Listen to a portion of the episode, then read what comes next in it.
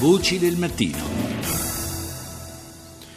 Sono le 6, 38 minuti e 16 secondi, seconda parte di Voci del Mattino che comincia in questo istante. Ancora buongiorno da Paolo Salerno.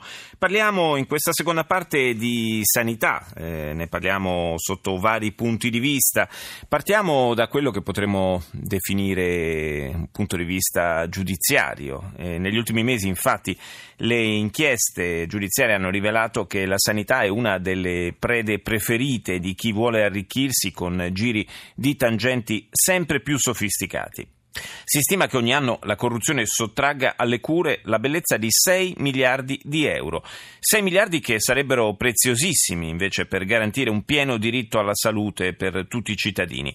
È una stima, l'ho detto, perché è difficile naturalmente quantificare con esattezza il costo della corruzione in tutte le sue molteplici forme.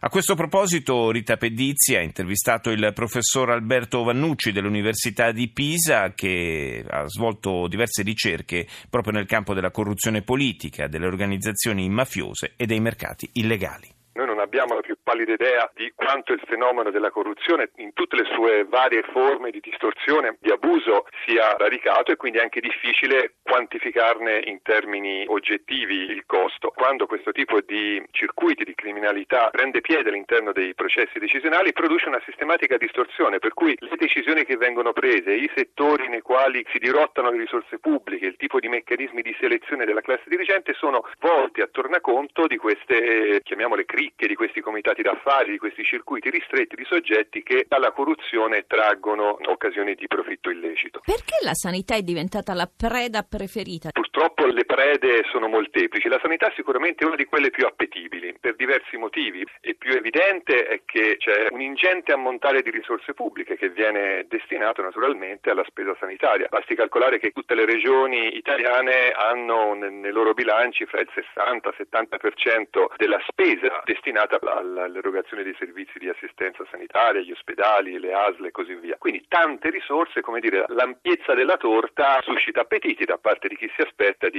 ricavarne una quota anche di profitto illecito. E poi ci sono anche altre componenti specifiche della spesa sanitaria che in qualche modo la rendono particolarmente vulnerabile. Ad esempio il fatto che in molti casi nella spesa sanitaria si creano condizioni per così dire di emergenza su certi tipi di acquisti, di forniture, non si può aspettare perché naturalmente ne andrebbe a repentaglio taglio alla salute e allora bisogna procedere d'urgenza e l'urgenza che a volte viene indotta artificiosamente proprio per creare le condizioni migliori alla corruzione è naturalmente un fattore che allenta le maglie dei controlli e quindi rende più facile poi il ricorso alla corruzione. O ancora il fatto che per molti tipi di forniture eh, esistano condizioni che pongono gli interlocutori privati in una condizione di oggettivo monopolio. O ci si rivolge a loro o non ci sono interlocutori. Dove c'è il monopolio ci sono rendite quindi possibilità di accrescere artificiosamente la quota pagata da cui poi si ricava anche la somma dei tangenti. E da ultimo un elemento che emerge con chiarezza anche nelle ultime vicende lombarde, in alcune regioni in particolare si è proceduto in direzione di una marcata privatizzazione nell'erogazione di questo tipo di servizi. L'illusione era che questo tipo di modalità riducesse gli sprechi della mano pubblica. Purtroppo si è visto che dal momento in cui questi processi di privatizzazione erano comunque orientati e governati da una mano pubblica collusa con questi interessi privati, in realtà la privatizzazione è servita sostanzialmente a crescere i margini di profitto, a ridurre spesso la qualità delle prestazioni e a creare le condizioni per la corruzione. Quindi è stata una privatizzazione funzionale agli interessi di questi comitati d'affari. C'è una stima sui danni creati allo Stato? La stima più recente, che però non riguarda soltanto il settore sanitario, che riguarda più in generale i costi della corruzione, l'ha offerta di recente un collega economista, Lucio Picci, il quale ha preso uno studio econometrico che mostra quanto i livelli di corruzione dei vari paesi incidano sulla ricchezza prodotta annualmente in quei paesi. Lui ha misurato per così dire lo spread tra i livelli di corruzione italiani e i livelli di corruzione tedeschi, un po' come si misura lo spread dei bond decennali. Ecco, lui ha rilevato se l'Italia raggiungesse lo stesso livello di integrità, quindi riducesse la corruzione ai livelli della Germania, la ricchezza prodotta ogni anno in Italia sarebbe di 584 miliardi in più, quindi saremmo più ricchi ogni anno di 584 miliardi, che è una cifra iperbolica incredibile. Paradossalmente, se l'Italia raggiungesse lo stesso livello di corruzione della Germania, i cittadini italiani sarebbero più ricchi di quelli tedeschi. Si possono fare delle differenze territoriali da regione a regione? Esiste una ricerca finanziata dalla Commissione europea che misura i livelli di corruzione associandoli alla qualità del governo locale nelle 182 regioni dei paesi dell'Unione Europea. E il caso italiano è particolarmente interessante perché tra tutti i paesi dell'Unione Europea l'Italia è quello che presenta la più marcata differenza tra le regioni, chiamiamole virtuose, quelle che presentano quindi alti livelli di integrità nella gestione della cosa pubblica e le regioni più corrotte che purtroppo sono anche le regioni nei quali la presenza della corruzione si associa al radicamento delle organizzazioni di tipo mafioso, quindi Campania, Calabria e non solo. Quindi l'Italia presenta una sorta di lacerazione tra aree dove la presenza della corruzione sembra veramente diventata endemica e altre aree del paese in cui invece il modello di governo prevalente, anche il grado di integrità nella gestione della cosa pubblica, è più simile a quello dei virtuosi paesi scandinavi che da sempre sono ai vertici delle classifiche sull'integrità. Voci del mattino. Continuiamo a parlare di sanità, lo facciamo con il nostro prossimo ospite che è il portavoce di Cittadinanza Attiva, Tribunale per i diritti del malato, Alessandro Cossu. Buongiorno. Buongiorno a tutti voi.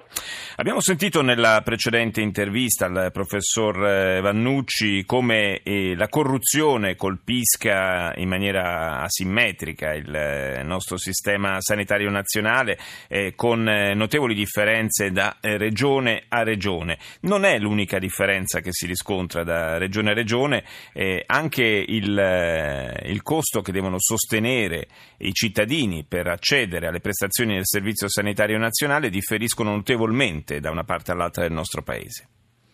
Eh sì, eh, purtroppo abbiamo segnalato proprio ieri con un rapporto che faceva il punto sulla situazione della, della sanità nelle regioni italiane che dove si paga di più, di solito i servizi che si ottengono sono quelli anche peggiori e molto spesso sono i cittadini che devono mettere mano alla tasca per pagarsi i propri servizi. Eh, tenete conto che per esempio in Italia la spesa privata dei cittadini è molto più alta di quella degli altri paesi europei, abbiamo un livello medio del 3,2%, mentre nel resto d'Europa è il 2,8% anche se per regione si spende meno anche a livello privato perché si vanno dai quasi 800 euro a testa che si spendono in Valle d'Aosta ai circa 270 che si spendono in Sicilia. E questo rappresenta un grande problema perché spesso chi non si può sostenere questi costi rinuncia a curarsi. Certo, questo è un aspetto che si è particolarmente, eh, un fenomeno che si è particolarmente acuito in questi ultimi anni di, di, crisi economica. E non è soltanto il prezzo, il costo dei ticket che varia eh, notevolmente a parità anche di prestazioni o come lei sottolineava costo addirittura a fronte di prestazioni anche più, più scadenti ma più care, eh, mm, ma eh, diciamo che è un po' tutto il sistema che, che è asimmetrico perché anche, c'è anche tutto il meccanismo delle esenzioni che, che varia da regione a regione.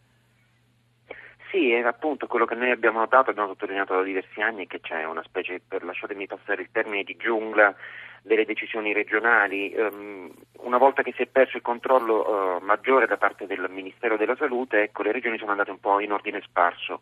I servizi sono mediamente più scarsi o meno rispettosi dei diritti dei cittadini nelle regioni in cui si è stati sottoposti a piano di rientro da deficit, mentre nelle altre la situazione è leggermente migliore.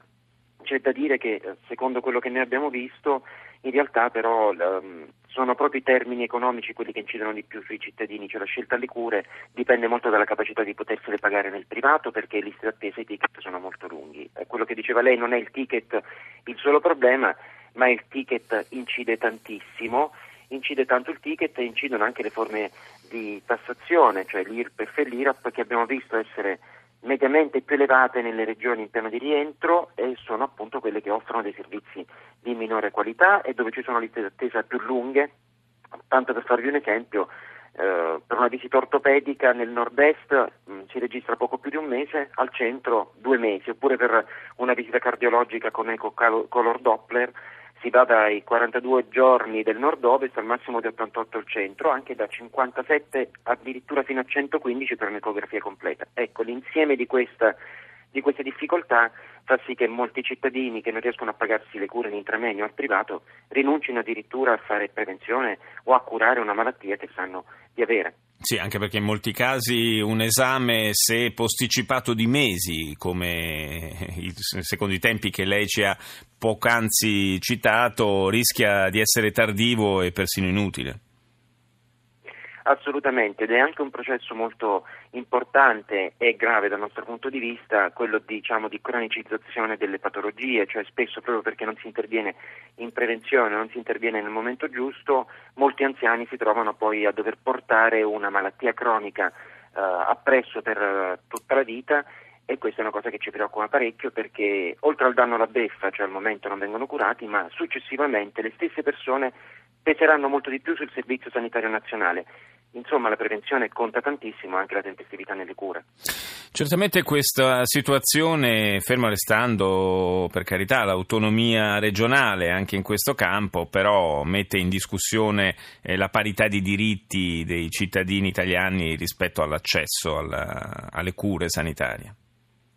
Sì, questo è un problema gravissimo, lo segnaliamo da anni e poi basta vedersi anche per chi ha dentro i lavori il, il, numero di persone che parte dalle regioni del sud per andarsi a curare a quelle del nord. Certo. Non sempre la qualità del servizio al sud è peggio di quella del nord, ma c'è un'attrattività di regioni che riescono a rispondere maggiormente ai bisogni dei cittadini e anche una, un calo di fiducia di chi magari ha visto trapporsi troppe volte liste di attesa o difficoltà negli spostamenti tant'è che la nuova riorganizzazione dei servizi territoriali stenta a decollare. Voglio dire, come avrete sentito tutti da anni, si parla di chiudere i piccoli ospedali, sì. di chiudere gli ospedali che eh, non producono a sufficienza di aprire i servizi territoriali, quindi dei punti di riferimento che sul territorio rispondano alle richieste di salute che non sono quelle di urgenza. Questa rete territoriale è fallace quasi in tutta Italia tranne in alcune regioni in cui qualcosa si è mosso con un po' più di anticipo, e parlo di eh, Emilia Romagna, di Toscana, di Lombardia o ehm, del Veneto, qualcosa si è mosso con un certo ritardo e nel resto molto spesso si procede a chiudere gli ospedali senza offrire altro sul territorio. Certo. I cittadini si trovano poi di fatto rivolti eh certo, questa, questa, è una cosa che avevamo anche denunciato in passato e che è assolutamente di, di una gravità straordinaria. Io ringrazio Alessandro Cossu, portavoce di Cittadinanza Attiva, Tribunale per i diritti del malato.